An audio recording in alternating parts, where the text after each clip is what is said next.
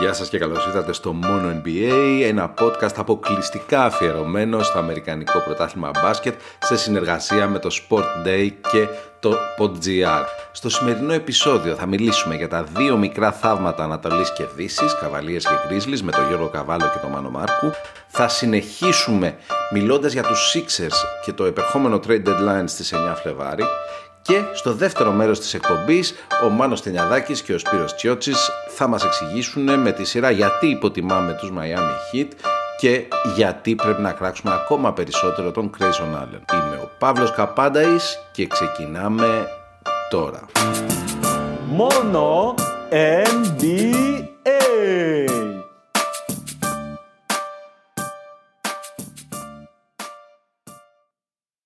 Πολλά πράγματα να συζητήσουμε, παιδιά, απόψε. Μάνο, καλησπέρα. Γιώργο, καλησπέρα. Καλησπέρα. Γεια σου, Παύλο. Cavaliers, ε, εγώ δεν καταλαβαίνω ε, γιατί είναι τόσο καλή, ε, να πω την αλήθεια. Αν και βέβαια το υλικό τους προφανώς ε, είναι, είναι εξαιρετικό. Αλλά όχι μόνο τα έχουν πάει πάρα πολύ καλά, είναι και αυτοί που έχουν το πιο εύκολο πρόγραμμα στη συνέχεια. Υπάρχει πλέον πολύ σοβαρά και πιθανότητα να είναι οι Cavs ε, νούμερο 1, νούμερο 2, νούμερο 3 της Ανατολής ε, στο τέλος της σεζόν. Κοίταξε, ε, Παύλο, αυτό που συμβαίνει με το Cleveland είναι, είναι και λίγο το ήρθε και έδεσε, ας πούμε.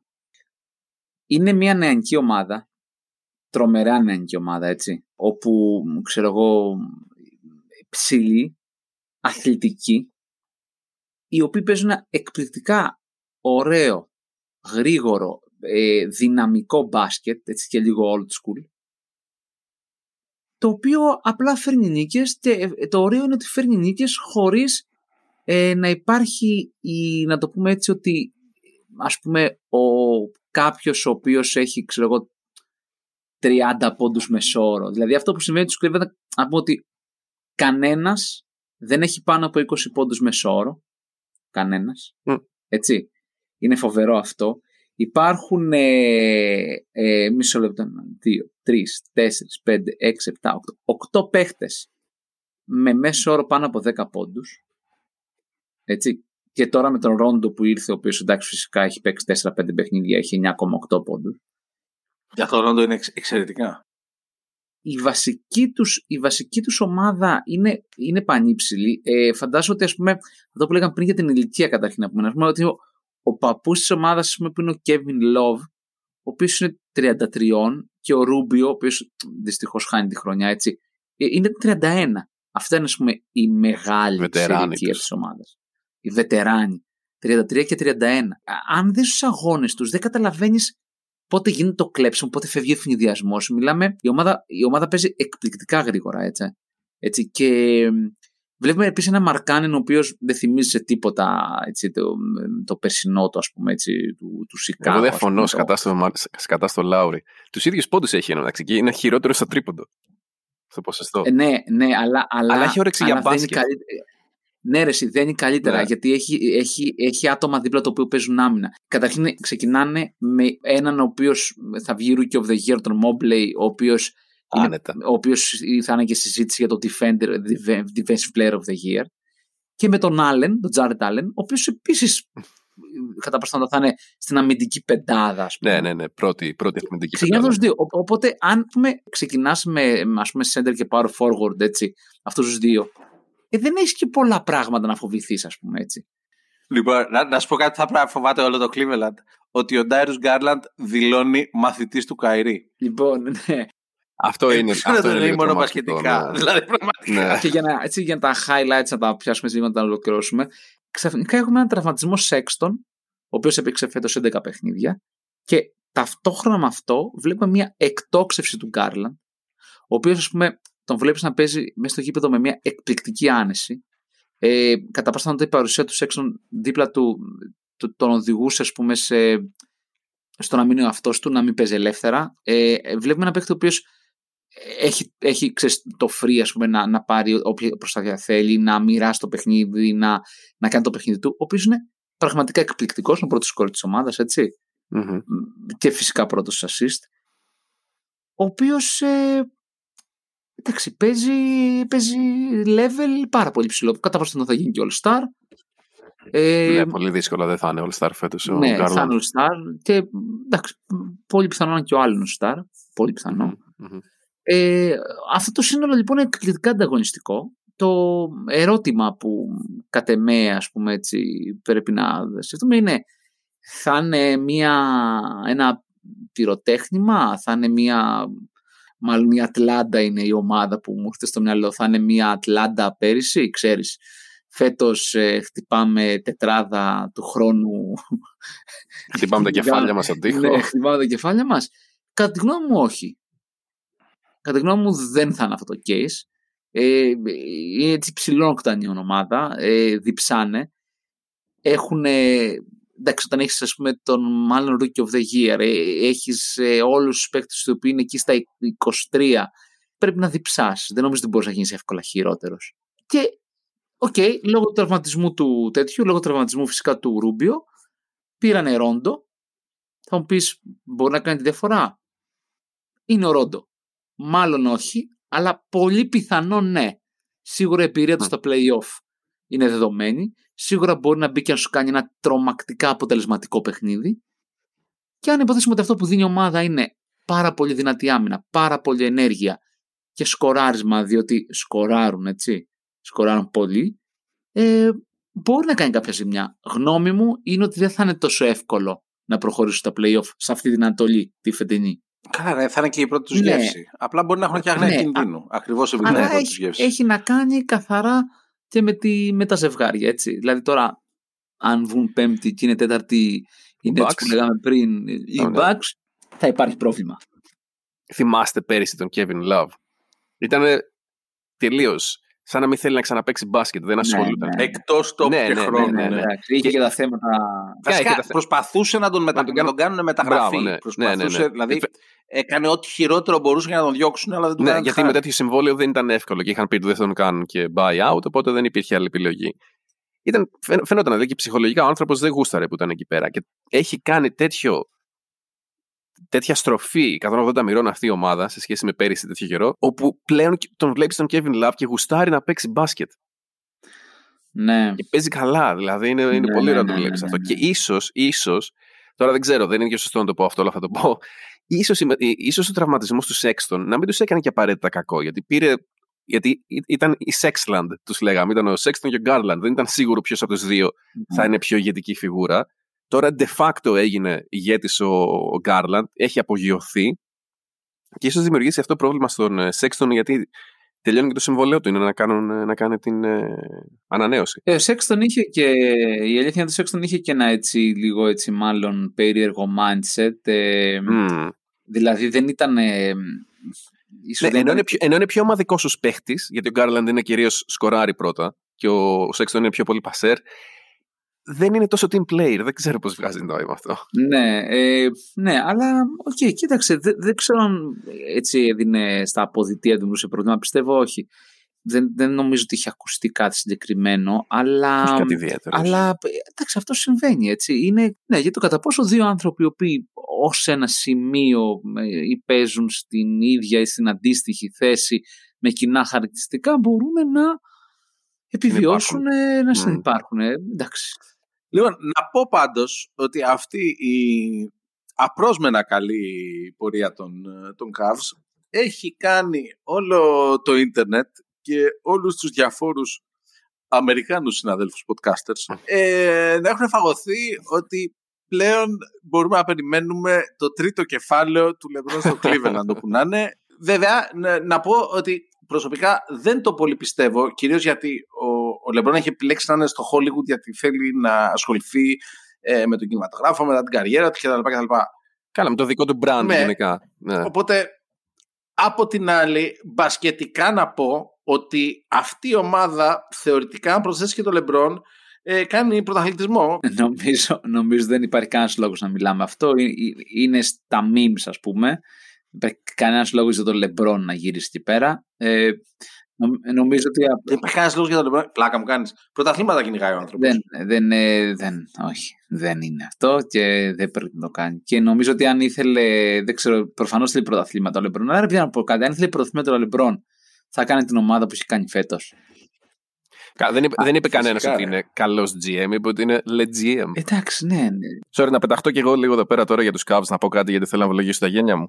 Δεν ξέρω πόσοι από εσάς μας διαβάζετε στο Facebook, αλλά είχα γράψει όταν έλεγα για τους rookies τη μέρα του draft πέρυσι το καλοκαίρι. Γιατί κάποτε γράφαμε κιόλας στο Facebook. Ότι ο Evan... Γιατί κάποτε γράφαμε κιόλας. Θυμάσαι πολλέ εποχές παλιά. Ε, πρέπει να ξαναγράψουμε, η αλήθεια είναι. Anyway, ο, ο Mobley έλεγα ότι ήταν το μεγαλύτερο στοίχημα γιατί για μένα έχει το μεγαλύτερο ταβάνι. Ήταν ο παίχτης ο οποίος θα μπορούσε να γίνει. Για μένα, αν υπάρχει ένας καλύτερος παίχτης σε αυτό το draft, ο οποίος όμως χρειαζόταν ε, στο μυαλό μου λίγο χρόνο για να γίνει καλός, ήταν ο Mobley. Αλλά με διαφορά πίστευα ότι είχε το μεγαλύτερο τα- ταλέντο. Αυτό που δεν περίμενα το θα γινόταν τόσο παιχταράς τόσο γρήγορα και γι' αυτό νομίζω ότι έχουν κάνει τέτοιο μεγάλο μπαμ οι Cavs και γι' αυτό έχουν μπει σε λίγο έτσι πιο.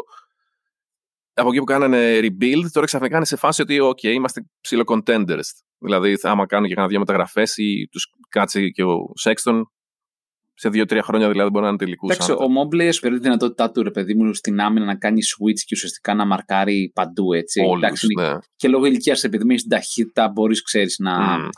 Και το σώμα σου μπορεί να ακολουθήσει κτλ. Είναι ρε παιδί μου, είναι, είναι και two way. Δηλαδή. Το, το, Ναι, είναι πολύ είναι- καλύτερο στην επίθεση από, το, από όσο περιμέναμε. Ακριβώς, ακριβώς αυτό. Και ξαφνικά, ας πούμε, υπάρχει το αμυντικό το οποίο είναι εκεί, το οποίο δεν το βρίσκεις φυσικά παντού, είναι εκεί. Μμ. Και, ναι, και έρχεται, ας πούμε, και το επιθετικό πακέτο. Λοιπόν, ε, παιδιά, και μιας και περάσαμε, μιλήσαμε εκτενώς έτσι για τους Cavs, δεν μπορώ να μην, να μην πω ότι υπάρχει και το δίδυμο αδερφάκι των Cavs ε, στη Δύση, έτσι. δηλαδή, ε, απέναντι, οι Memphis Grizzlies κατά βάση είναι πάνω κάτω το ίδιο πράγμα, με διαφορετικό τρόπο βέβαια, αλλά εξίσου εντυπωσιακό αυτό που κάνουν ε, φέτος. Αυτή τη στιγμή που προχωραφούμε να πω, οι Grizzlies είναι τρίτη στη Δύση με 32 Τρίτη στη Δύση, οι Grizzlies. Έτσι, όπως ακριβώς δεν τους περιμέναμε τους Cavs να είναι τόσο ψηλά στην Ανατολή και με βλέψεις να πάνε και πιο ψηλά, έτσι είναι και οι Grizzlies στη Δύση. Βέβαια, αυτοί δεν νομίζω να πάνε πιο ψηλά. Νομίζω τρίτη θέση είναι μια χαρά για την ώρα. Αλλά είναι πραγματικά είναι δύο ομάδες οι οποίες έχουν κάνει rebuild μέσω του draft πάρα πολύ γρήγορα. Γιατί θυμάστε, παιδιά, πότε είπαν οι Grizzlies ότι τέρμα το grit and grind και τους δίνουμε όλους. Ναι. Ήταν τρία χρόνια πριν. Όταν δεν μπορούσε πια ο Ζήμπο να παίξει. Εντάξει, αλλά, ναι, ναι, ρε παιδί μου, αυτό αλλά είναι αυτό. το- τον κορμό τον σουτάρανε τελείως. Ο Ζήμπο νομίζω κάπου γύρω στο 15 με 16 τελείωσε την καριέρα του ουσιαστικά. Αλλά το, το rebuild το ξεκινήσανε μετά το, 10 μετά το 18-19. Μέσα στη χρονιά δώσανε τον ε, Mark Gasol και στο off-season δώσανε και τον Mike Conley. Και λένε τώρα εντάξει, θα ξε- Αλλά δεν είναι τρίτη, τρίτη χρονιά ναι, του rebuild. είναι τρίτη χρονιά του rebuild και είναι τρίτη στη αν Δύση. υπολογίζω σωστά. Ναι, φοβερό. Ναι. Εντάξει, παίρνουν, επιλέγουν παίχτες ε, πολύ έτσι... Πολύ καλά, πολύ συγκεκριμένα. καλέ επιλογές στο draft. Ναι, Ναι. careful. Δεν, δεν πάνε χήμα Ναι, ναι, «Α, ναι, θα μας ναι. φέρει σκορ, έτσι. Είναι... Και επίσης και αυτοί έναν πάρα πολύ νεανικό κορμό. Ο πιο μεγάλος παίκτη ηλικία είναι 28. Δεν θυμάμαι τώρα αν είναι ο Steven Adams ο πιο μεγάλος, αλλά το πιστεύετε ότι ο Steven Adams δεν είναι 45 και είναι 28. Εγώ ήμουν σίγουρος ότι θα ήταν και γύρω στα 58. Ε, ε, 20, Είναι 28, 28. Εντάξει έτσι. το παιδάκι. 28, 28 δεν τον λες. Δεν μοιάζει για 20. Ναι, λέει. Επίσης παίζει πάρα Ναι. πολλά χρόνια και ήταν relevant για πάρα πολλά χρόνια από ό,τι τον ξέρουμε. Ναι, ναι, ναι. Ναι, ακριβώς. Έπαιζες, έπαιζες στους Οκλαχώμα, μωρέ, με, το, με, με Durant και Westbrook. Γι' αυτό τον θυμόμαστε. Ναι. Είναι αυτό. Αλλά μια πάρα πολύ καλή επιλογή. Θα μιλήσω για τις επιλογές στα draft σε λίγο. Αλλά θέλω να τονίσω το όσο κακή επιλογή μου φαινόταν στην αρχή όταν δώσαν τον Valanciunas για να πάρουν τον Steven Adams, τόσο καλή επιλογή αποδεικνύεται. Γιατί είναι. Γιατί έχεις καταλάβει, γιατί και, και εγώ έχω Θα σου πω. ακριβώς το ίδιο τέτοιο. Δηλαδή, Ναι, ναι, σε ναι, φάση ναι. είναι τρελή, δεν, δεν Ναι, δώσαν αυτό τον ακριβώς. Valanciunas. Ναι, είστε, είστε, παιδιά, είστε χαζοί, ξέρω εγώ, ρε παιδί μου. Αλλά ξέρεις τι είναι, είναι δύο πράγματα. Ένα είναι ότι. Εντάξει, αυτό δεν μπορούσαμε να το περιμένουμε, ότι θα αναγεννιόταν ο Steven Adams και θα ξανά παίζει άμυνα, γιατί πέρυσι ούτε άμυνα δεν έπαιζε. Και το άλλο είναι ότι ο Βαλανσιούνα έπαιρνε πάρα πολλά σουτ. Τα οποία ο Μμ. Steven Adams δεν υπάρχει περίπτωση να τα πάρει, ξέρω εγώ. Γενικά είχε usage ο Είχε, Valanciunas. ναι, είχε μεγάλο usage, οπότε επειδή δεν είναι Ναι. ο Βαλανσιούνα τώρα στην ομάδα. Χειμένο usage, έτσι. Δηλαδή, τα σουτ που Ναι, πρέπει να ναι, βάζει. ό, μα- μαζί σου, μαζί σου και γι' αυτό μου φάνηκε πολύ Δηλαδή, περίεργη η μεταγραφή. Ναι, γι' αυτό δεν ναι, καταλαβαίνω. Ε, εμένα, εμένα αυτό που, που κάνει ο Steven Adams το οποίο δεν θα το έκανε ο Valanciunas είναι το εξής. Καταρχήν ε, αυτό με το usage που είπες ε, George είναι ότι ουσιαστικά ε, αυτό το πράγμα μεταφέρεται στους παίχτες τους οποίους θες ή θεωρείς ότι είναι πιο σημαντικοί για την εξέλιξη της ομάδας σου. Βλέπε π.χ. Τζα Μοράντ ας πούμε. Μμμ. Αλλά Ο Steven Adams είναι ένας εκπληκτικός screener, έτσι. Πολύ σωστό. Πολύ σωστό. Έχ- έχουμε βαρεθεί να βλέπουμε και θα το βλέπουμε μέχρι να δύσει ο ήλιος, ξέρω εγώ, τον Adams να βγαίνει, να σκρινάρει, να σκεπάζει τον οποιοδήποτε guard, έτσι πολύ καλός screener, κτίνος ο Steven Adams, έτσι πολύ καλός screener και ο Τζαμορόντα από εκεί να ξεκινάει την επίθεση κάθετα ή να μπορεί να σπάει την μπάλα δεξιά-αριστερά ή, ή, ή. Αυτό με τον Βαλανσιούνας δεν το είχες. Με τον Βαλανσιούνας ε, κατά παστόν θα τέλειωνε επίθεση όταν πήγαινε στα χέρια του. Αυτή τη στιγμή έχεις φέρει έναν παίχτη, τον Steven Adams, ο οποίος ε, δεν τον νοιάζει να πάρει, ξέρεις, να, να, να πάρει την επίθεση. Ε, ο οποίος όμως overall είναι, ξέρεις, είναι πάρα πολύ αποδοτικός. Θα σκοράρει λίγο, θα πάρει bound, θα κάνει screen, θα παίξει την άμυνά του. Θα παίξει και ξύλο. Πολύ καλή. Θα παίξει ξύλο βασικό. Πολύ, πολύ καλή τέτοια κίνηση κατά τη γνώμη μου. Ναι, ναι, ναι. Κοίτα, ο, ο Άνταμς είναι και ο, αυτός που, αυτό που λένε θα σε πάρει και θα σε σηκώσει. ναι, είναι και λίγο enforcer. Ναι. Από έκφραση το έκανε πράξη, έτσι. Δεν ξέρω. όχι, όχι, ποιο ήταν αυτό.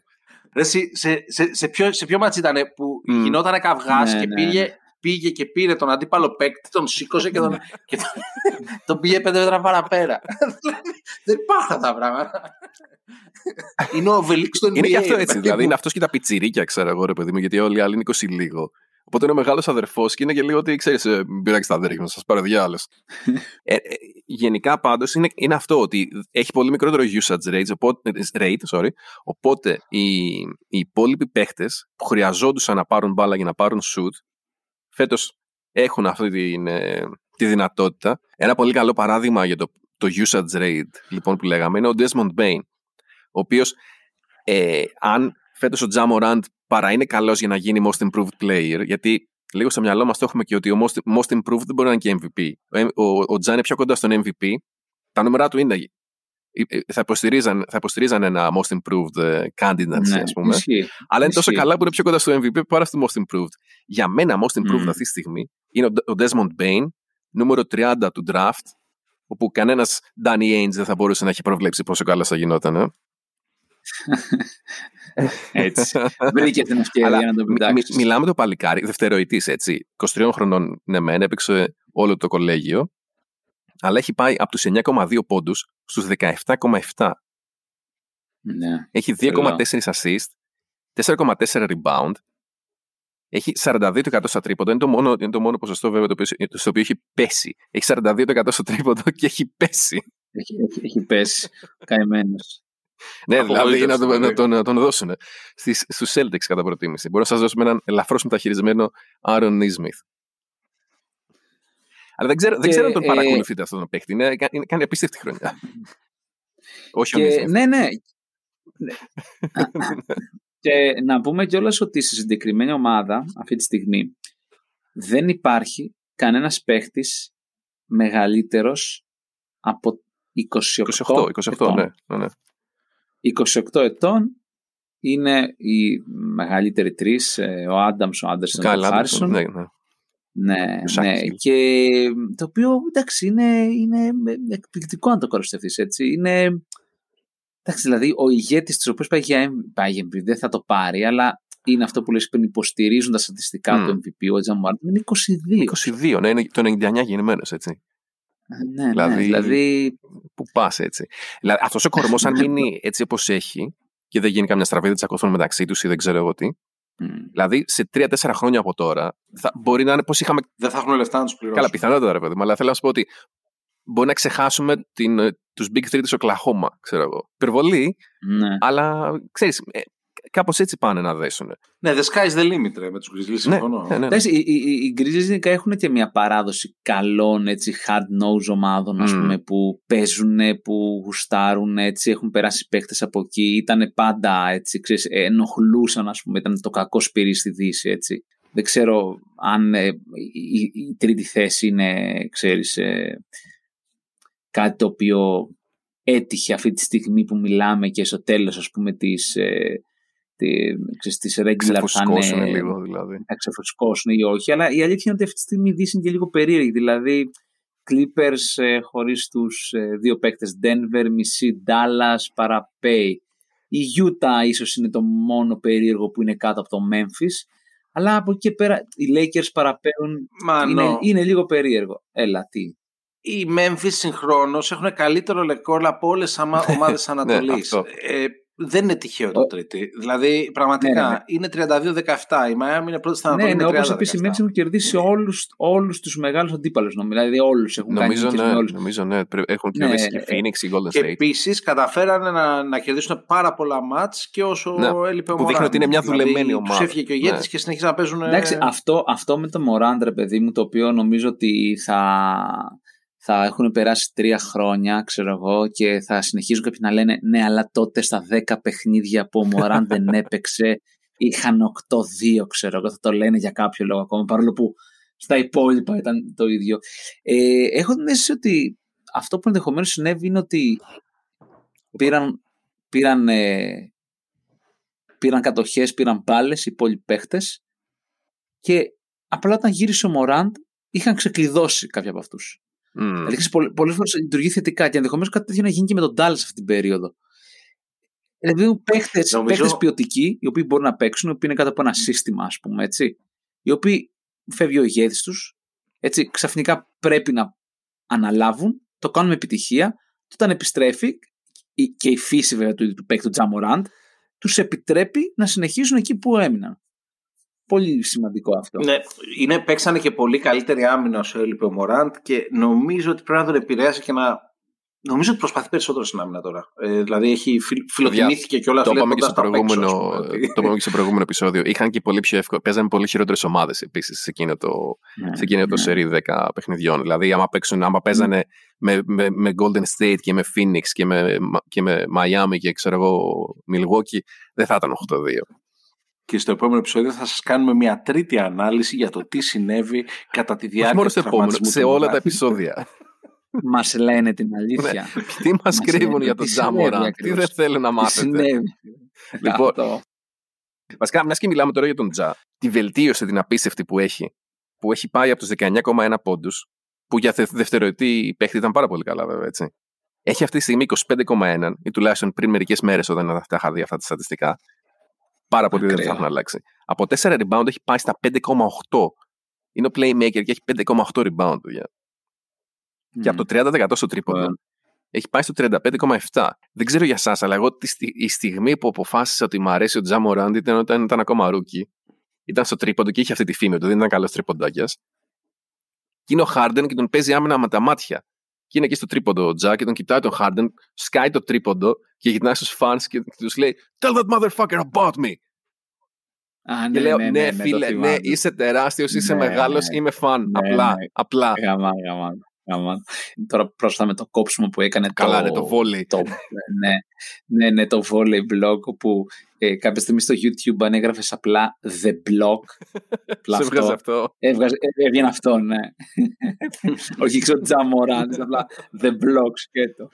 ναι, απίστευτο. Πω, δηλαδή πάνω και από του Γιάννη, πάνω και από του Λεουρών. Αλήθεια. Εγώ- εντάξει. Καλά, ντροπή. είναι, επειδή είναι και λίγο. Recency bias, ρε. Αυτό, αυτό έτσι το λέμε εμείς εδώ στην καραδίτσα. Recency bias το λέμε. Να πω βέβαια, όσο μεγάλος φαν και αν είμαι του Τζα Μοράντ, ότι δεν θα βγει MVP φέτος. Εντάξει, Οπότε το ρεκόρ του, του Derrick Rose ως νεότερο MVP δεν πειράζει, δεν πειράζει.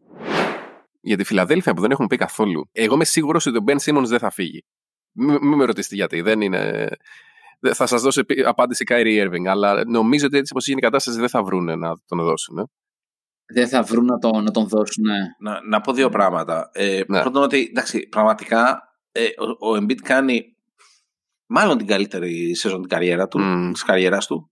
Και όχι μάλλον, με, τη- με κάτι διαφορά την καλύτερη. Στα τελευταία πέντε μάτς ο Τζοέλ έχει βάλει 32, 50, 40, 38, 42 και χειρότερο ποσοστό ευστοχίας σε αυτά τα μάτς ήταν 50%. Ναι. Ε, ε, εν τω μεταξύ, π- πέρα από το, Δηλαδή- από το κομμάτι το στατιστικό, είναι, είναι και πολύ θεαματικός στον βλέπεις, ρε παιδί μου. Γιατί ξέρεις, εντάξει, είναι, είναι πρικισμένο, έτσι. Δηλαδή δεν είναι ένας δουλεμένος. Ε, πλέον είναι σχεδόν prime Ε, Σακύλο Νίλ, αλλά έχω και τρίποντο. θα έλεγα πιο, πιο προς Λάζου. Ο Ε, Λάζου. Πιο Λάζον, λίγο, λίγο, ντε- λίγο τέτοιο ε, David Robinson, λίγο. Χωρίς... Ε, Ρε παιδί μου, έχει, έχει footwork, Μμ. έχει αυτό την τρίπλα, Έχει το footwork, παίζει, αλλά το- γυρνάει. Το physical dominance που έχει είναι Ναι. πιο κοντά στο Σάκα από όταν στον Αυ- Ολάζο. αυ- αυτό είναι το θέμα. Αυτό είναι το θέμα με αυτόν τον τύπο, ρε, ότι έχει το shoot του Robinson το, τη δυναμική του, του, του O'Neill και το footwork του, του, του Ολάζον. Και θα μπορούσε να κάνει ό,τι θέλει ο τύπος. Και τα, και τα playoff του Καρμαλόν επίσης να πω. Επίσης αυτό, ναι. Δες, εγώ, εγώ δεν θα έλεγα για, για Σάκ γιατί δεν, δεν, αν και φέτος έχει ζητάει λίγο την επαφή αλλά δεν είναι ο τύπος που θα πάει κατά πάνω σου ας πούμε να, να, να σου πάρει το φόρο Φέτος το κάνει πιο πολύ όπως λες Μάνο γιατί ναι, το, το, το, το, το και σε μια ναι. συνέντευξη δηλαδή είπε ότι εντάξει τι κουράζομαι ξέρω εγώ τόσο καιρό και το, και το κυνηγάει πιο πολύ και ο ίδιος, αλλά νομίζω ότι βοηθάει και όλα ότι εκεί στο dunker spot που λέμε, κοντά στο καλάθι, είναι πλέον η δικιά του θέση και όχι η θέση κάποιου άλλου.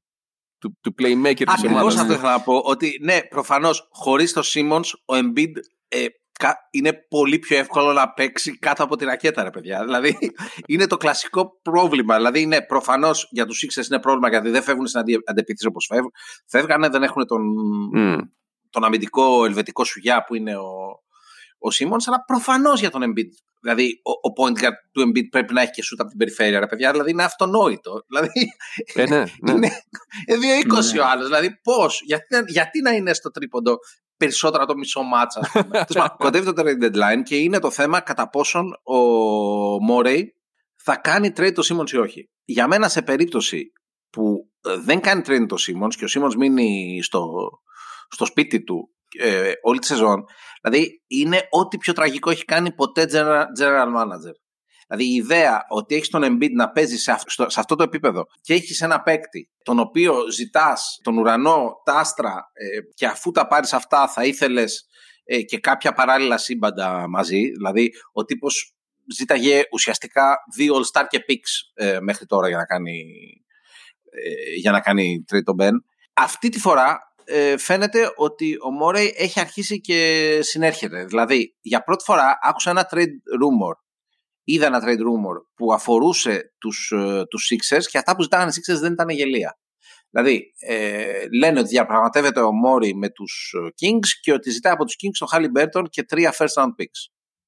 OK, okay, τρία first round pick μαζί με τον Burton για τον Simmons και πάλι μπορείς να πεις ότι ειδικά για τους Kings που συνέχεια στη λοταρία είναι ό,τι και να συμβεί, είναι πολλά. αλλά παρόλα αυτά ε, είναι καλύτερα από αυτό που θα ζήταγε κανονικά ο Μόρι που θα ήταν ο Χαλιμπέρτον, τρία pick, ε, τον Fox, ε, και άλλες τέσσερις. Και, και, τέσσερις, και τον Chris Webber το 2002. Ναι. Εμένα αυτό το, το, το ποσοτικό ε, είναι λάθος σκέψη. Κατά τη γνώμη μου θα έπρεπε να προσπαθήσει να ανταλλάξει τον Σίμονς με μια ομάδα η οποία τον χρειάζεται θέλει έναν παίχτη Simmons και η οποία φυσικά μπορεί να δώσει ένα, ένα πολύ δυνατό mm. αντάλλαγμα. Γιατί εκεί θα έχεις και το value. Γιατί ο Simmons όλοι ξέρουν ότι έχει κάποια συγκεκριμένα χαρακτηριστικά τα οποία ή μέχρι τώρα είχε δείξει ότι δεν μάλλον έτσι, θέλει να τα αλλάξει, να τα βελτιώσει, θα τα έχει έστω και λίγο. Έτσι. Θα, πρέπει, θα πρέπει να βρεθεί η, η ανταλλαγή με την ομάδα η οποία θέλει τον παίχτη Simmons. Ε, δηλαδή, ας πούμε, ακούγονται διάφορα σενάρια, ξέρω εγώ, ας πούμε, επί Utah Jazz κτλ. Για ποιο λόγο, τι, τι να αλλάξει, ποιο... Οπότε εκεί, εκεί, είναι λίγο περίεργο. Εντάξει, τώρα Kings να μου πεις εκεί μονίμως τι είναι μεταξύ φθορά και αυθαρσία, ας πούμε. Αλλά η αλήθεια είναι ότι αν προσπαθήσει να πάρει ας πούμε μια, μια ποσότητα, δηλαδή τώρα πούμε, να, να, να πάρει μελλοντικά πίξ και τον Embiid Θες κάποιον ο οποίος να μπει, να παίξει, να αποδώσει επιτόπου. Και κατά τη γνώμη μου δεν πρέπει να πάρεις ναι. κάποιον παίχτη. Δεν πρέπει να πάρεις κάποιον παίχτη ο οποίος π.χ. να, πακα, να καπακώσει τους αυτή τη στιγμή stars, ας πούμε έτσι. Αν έρθει κάποιος, να έρθει κάποιος ο οποίος ναι, ξέρεις, μπαίνω μέσα και παίζω γιατί είμαι σίγουρα καλύτερος. Όχι να έρθει κάποιος ο οποίος θα κλέψει κάποιο χρόνο. Δηλαδή, ας πούμε, γιατί να χάσει χρόνο ο Μάξι, ας πούμε. Τι μπορεί να πάρει, τι του λείπει για να μπορέσει φέτος που θεωρητικά είναι μια wide open χρονιά. Τέλος πάντων, καλά. Όλα αυτά τα λένε επειδή νομίζω ότι κάποιος μπορεί να έχει δει στο Γιάννη, αλλά τέλος πάντων.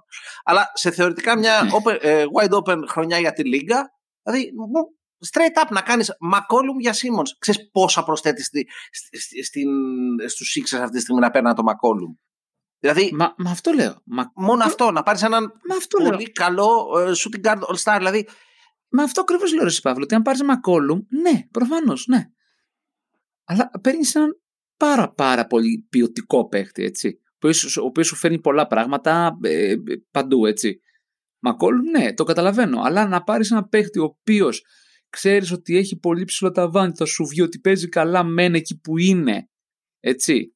Αλλά ε, μπορεί να παίξει καλύτερα σε μια ομάδα η οποία έχει στόχο να, να μέσα στα play-off ας πούμε, να, να περάσει ένα-δυο γύρους.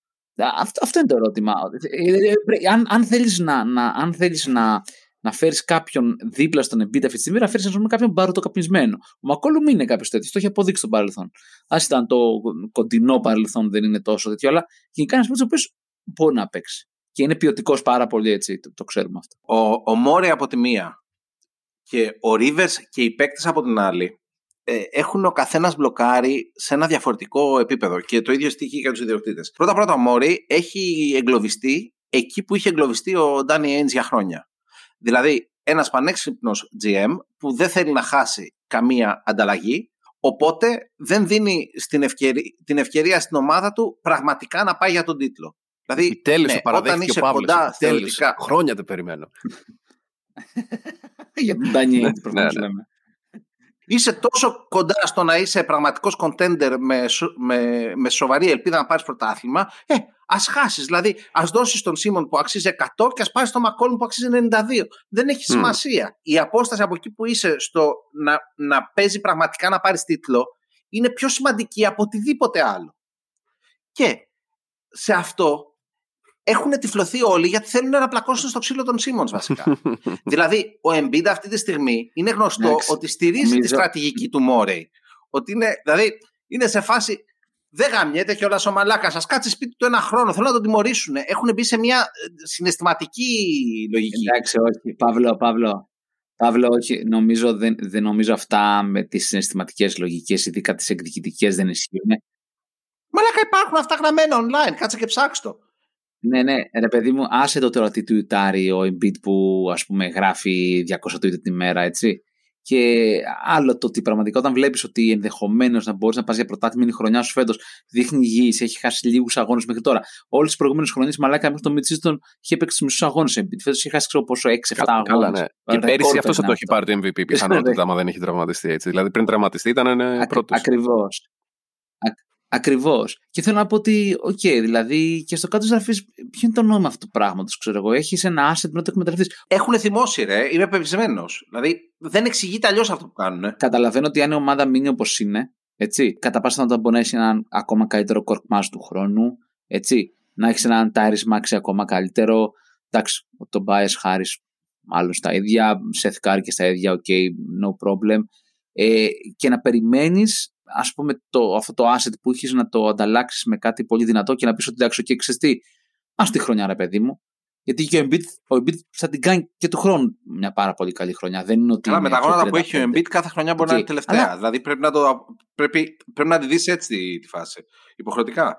Ναι, δηλαδή, φαντάσου, ο Γκαρνέτ, ναι, ναι, ναι. φαντάσου ο Γκαρνέτ να είχε ναι, ναι. αργήσει να πάει στους Celtics. Ε, θα, θα Δεν θα είχαν πάρει ποτέ πρωτάθλημα ούτε ο Γκαρνέτ ούτε τη Celtics. Πλάκα, πλάκα πόσο ήταν ο Γκαρνέτ όταν πήγε στους Celtics; Δεν ήταν πολύ μεγαλύτερος από τον. Ε, 31. 31. Όχι, εντάξει, ήταν 31, 34 χρόνια μεγαλύτερο. Ναι, αλλά αν προσθέσεις το ιστορικό του Embiid στη συζήτηση, αμέσως λες, πω πω, ε, είμαι ο Λίν φέτος υποχρεωτικά γιατί δεν ξέρω αν υπάρχει αύριο. Κατά βάση. Η δικιά μου ρε παιδί μου, ξέρω εγώ, προσδοκία είναι ότι θα, δώσουν τον, θα προσπαθήσουν έστω να δώσουν τον, τον bias Harris μέχρι το, μέχρι το, τέτοιο, μέχρι το trade deadline. Γιατί είναι πάρα, κάνει μια πάρα πολύ απογοητευτική χρονιά, γενικά μια πάρα πολύ απογοητευτική μεταγραφή. Ισχύει, ρε φίλε. Παίρνει πόσα και... λεφτά έτσι. Που, επειδή χαζός δεν είναι ο Μόρεϊ, κολλημένος είναι ναι. με τον Πενσίμονο, αλλά χαζός δεν είναι γενικά. Νομίζω ότι θα προσπαθήσει να τον δώσει και να πάρει έστω κάτι να δώσεις, ξέρω εγώ, πακέτο χάρτη και Αυτό έχει τέτοιο, αυτό έχει, αυτό έχει υποθεί γενικά. Ναι, και να γίνει να εμπλακούν 5-6 ναι, ομάδε. Ναι, ναι, να γίνει ένας χαμός, ξέρω ναι. ναι. Ναι, ναι, ναι, ναι. να γίνεις πουτάν. Θα διαφωνήσω πάλι. Ο, ο, ο Χάρης αυτή τη στιγμή, αν τον αφαιρέσεις ναι. από τους Sixers, δηλαδή είναι 18,6 πόντους, παίζει 35 λεπτά ένα μάτ, έχει 7,5 rebound, 3,8 assist. Με 47% ευστοχία. Δηλαδή Προφανώς δεν λέμε να τον βγάλεις και να μην πάρεις ναι, τίποτα για αυτό. Αυτό λέμε για τα λεφτά που παίρνει. Ναι, απλά σου λέει, σου λέει ότι, ότι αν θες να δελεάσεις και να πετύχει κάτι. Μα, μα, μα είναι λάθος λογική, ρε παιδιά. Δηλαδή, να σκεφτούν τώρα ταμιακά ότι είναι πολύ μεγάλο συμβόλαιο για κάποιον που κάνει αυτά που Τι- κάνει. Δηλαδή, καταρχάς, δεν εσύ μπορείς να, κοιτάς να μόνο τα σκεφτείς νούμερα. τα Παύλο. συμβόλαια αυτή τη στιγμή. Παύλο, Παύλο, Πρέπει να κάνεις Παύλο. Ο πρωταθλητισμό, Χάρης δηλαδή- στις, με- στις μεγάλες στιγμές εξαφανίζεται. Να δίνεις τώρα πόσα, πόσα εκατομμύρια το χρόνο παίρνει, δεν θυμάμαι, πολλά, και να εξαφανίζεται πάντα στα μεγάλα τα μάτς. Κάτι τέτοιο ξέρω εγώ, ρε παιδί μου, 36 ναι. φέτος νομίζω. Και να εξαφανίζεται στα μεγάλα τα μάτς, να κρύβεται, ε, δεν το λες και καλό.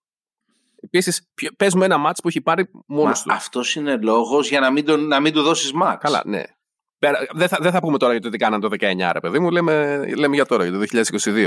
Ν- Να πω ότι υπερέβαλα, δεν παίρνει 36 εκατομμύρια, παίρνει 35.995.000. Προλάβετε.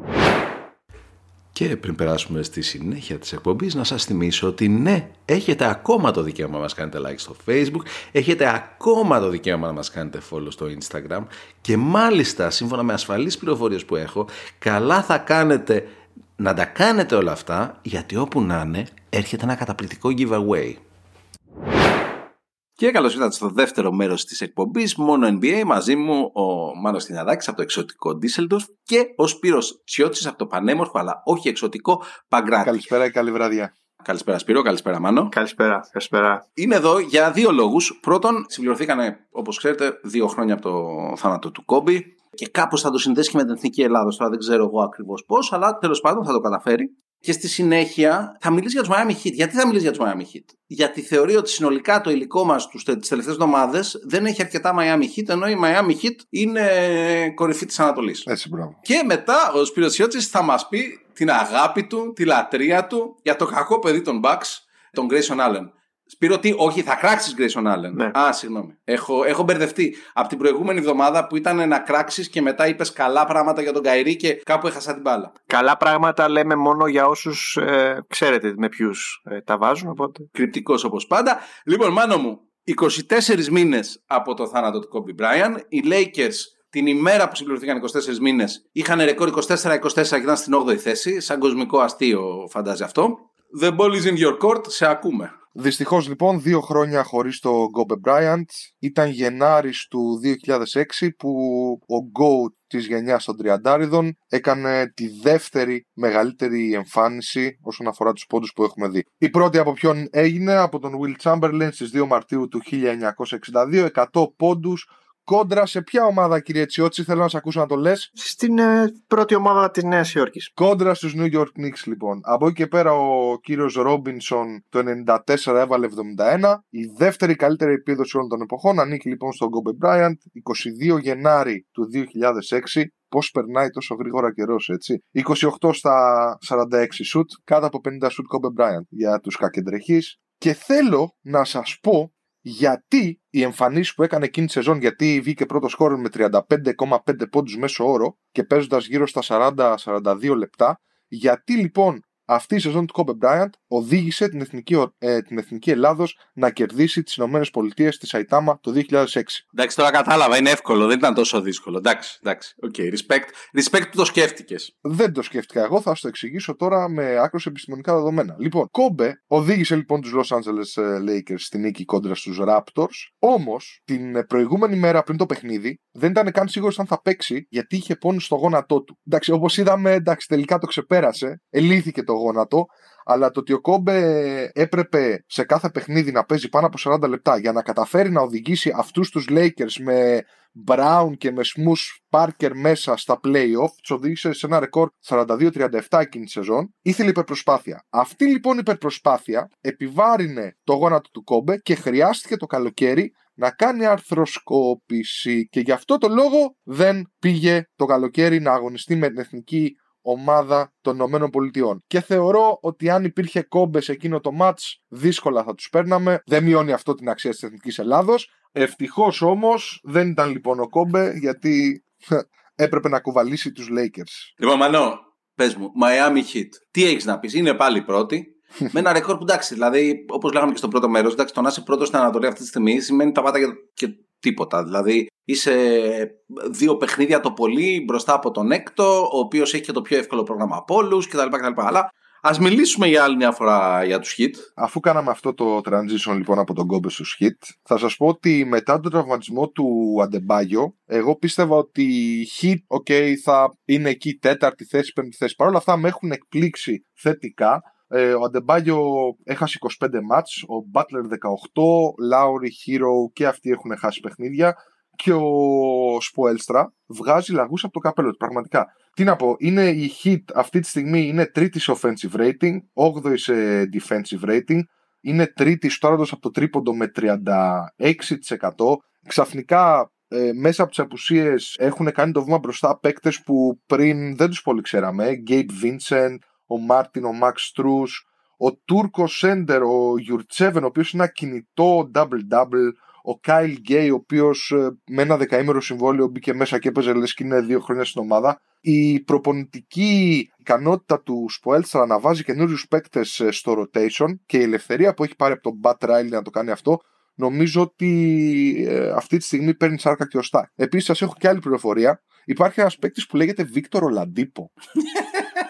ο οποίος ο Λαντίπο. Ευχαριστούμε, μάλλον, ναι. για την πληροφορία. Ε, ναι, όταν έχει να παίξει ουσιαστικά δύο χρόνια, νομίζω οι περισσότεροι τον έχουμε ξεχάσει.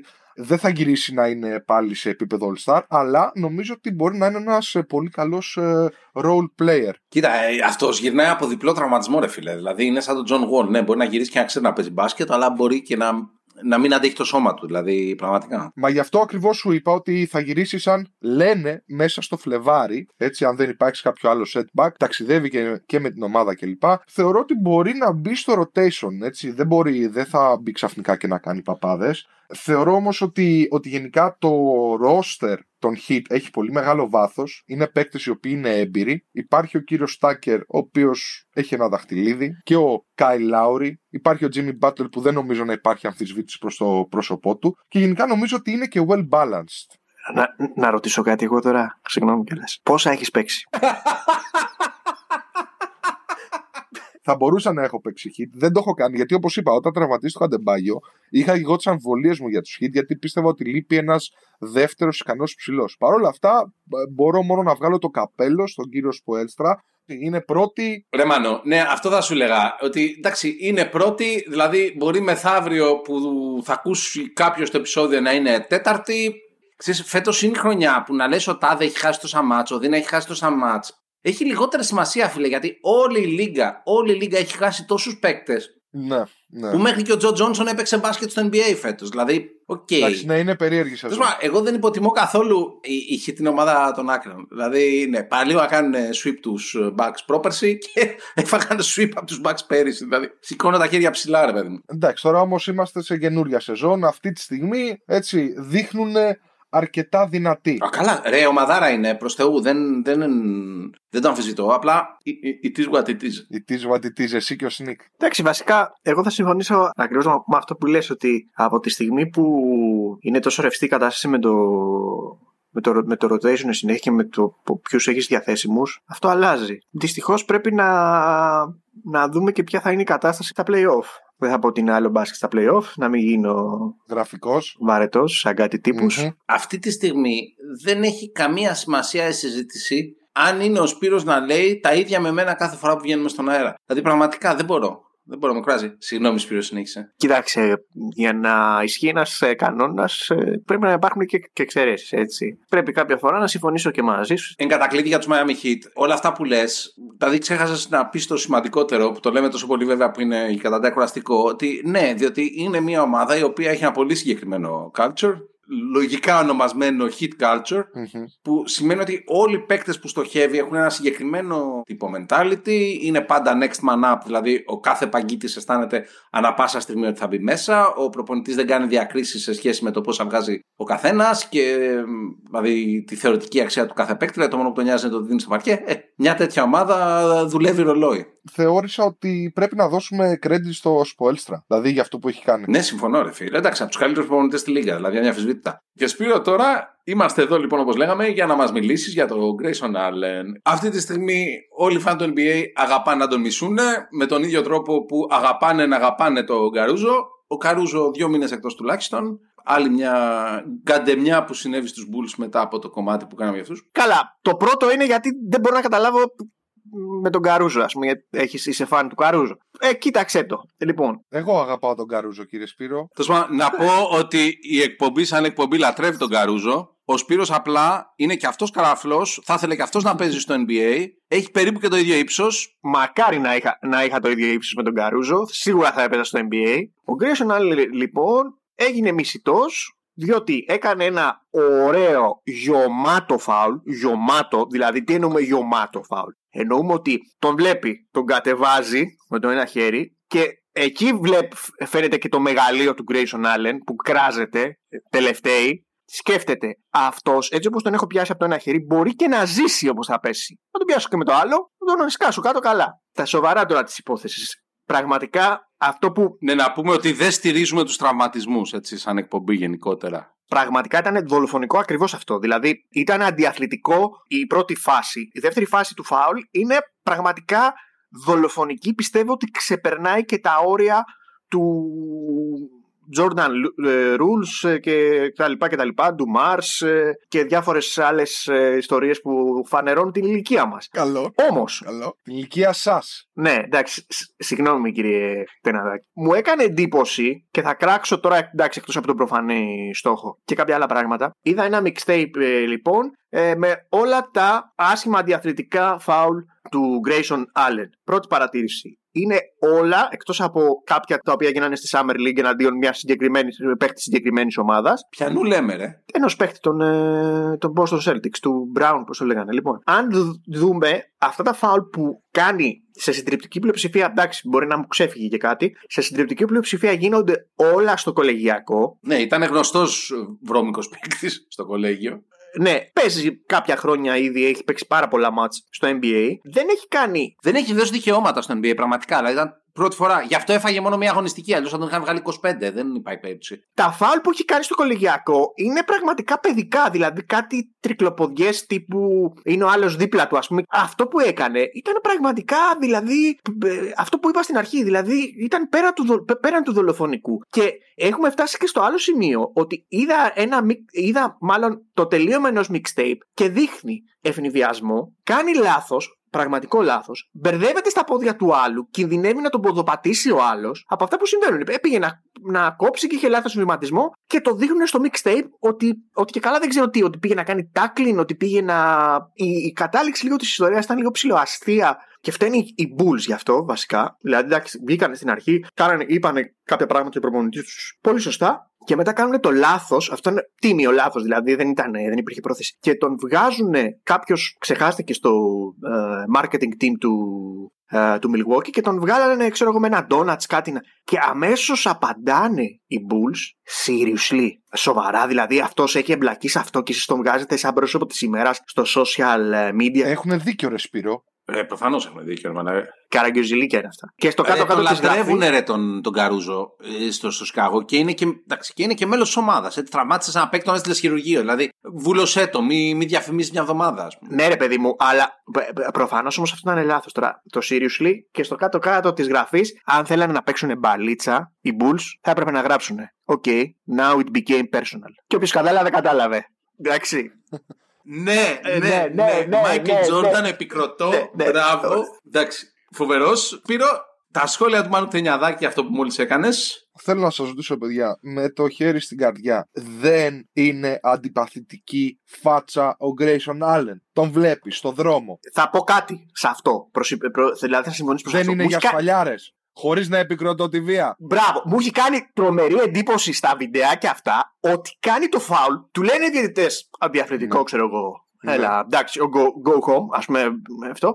Και κλαίει! Να σου πω κάτι, αν τα φάουλ, αν τα φάουλ που κάνει ο Grayson Allen τα πάρεις, τα πάρεις ένα-ένα μεμονωμένα, μπορώ να δεχτώ ότι δεν είναι τόσο σκληρά. Αλλά σου λέω, έχει ιστορία από το κολεγιακό και είναι, είναι γνωστός μπάσταρδος. Επιμένω, επιμένω, επιμένω. Μανώ, έχεις δίκιο, αλλά δεν είχε κάνει ποτέ κάτι στο NBA. Τέλος πάντων, ε, κατακλείδη, εγώ θέλω να πω ένα πράγμα. Grayson Allen, μπορείτε να τον μισείτε όσο θέλετε. Στον Ιούνιο, σε Conference Semifinals, Conference Finals και F- NBA Finals, θα θέλετε να τα βάλει όλα τα τρίποτα που θα βαρέσει. Ό,τι και αν έκανε θα είναι περασμένα ξεχασμένα. Θα δούμε, θα δούμε. Μόνο NBA στηρίζουμε το back-to-back του Γιάννη, ή τέλος πάντων ελπίζουμε στο back-to-back του Γιάννη. Παιδιά, ευχαριστώ πάρα πολύ. Να σε καλά, Παυλό. Υγεία σε όλους. Να σε καλά, Παυλό. Και να το πούμε μια φορά μαζί. Και φίλες και φίλοι, μην ξεχνάτε. Είναι, είναι άλλο βάσκετ στα playoff.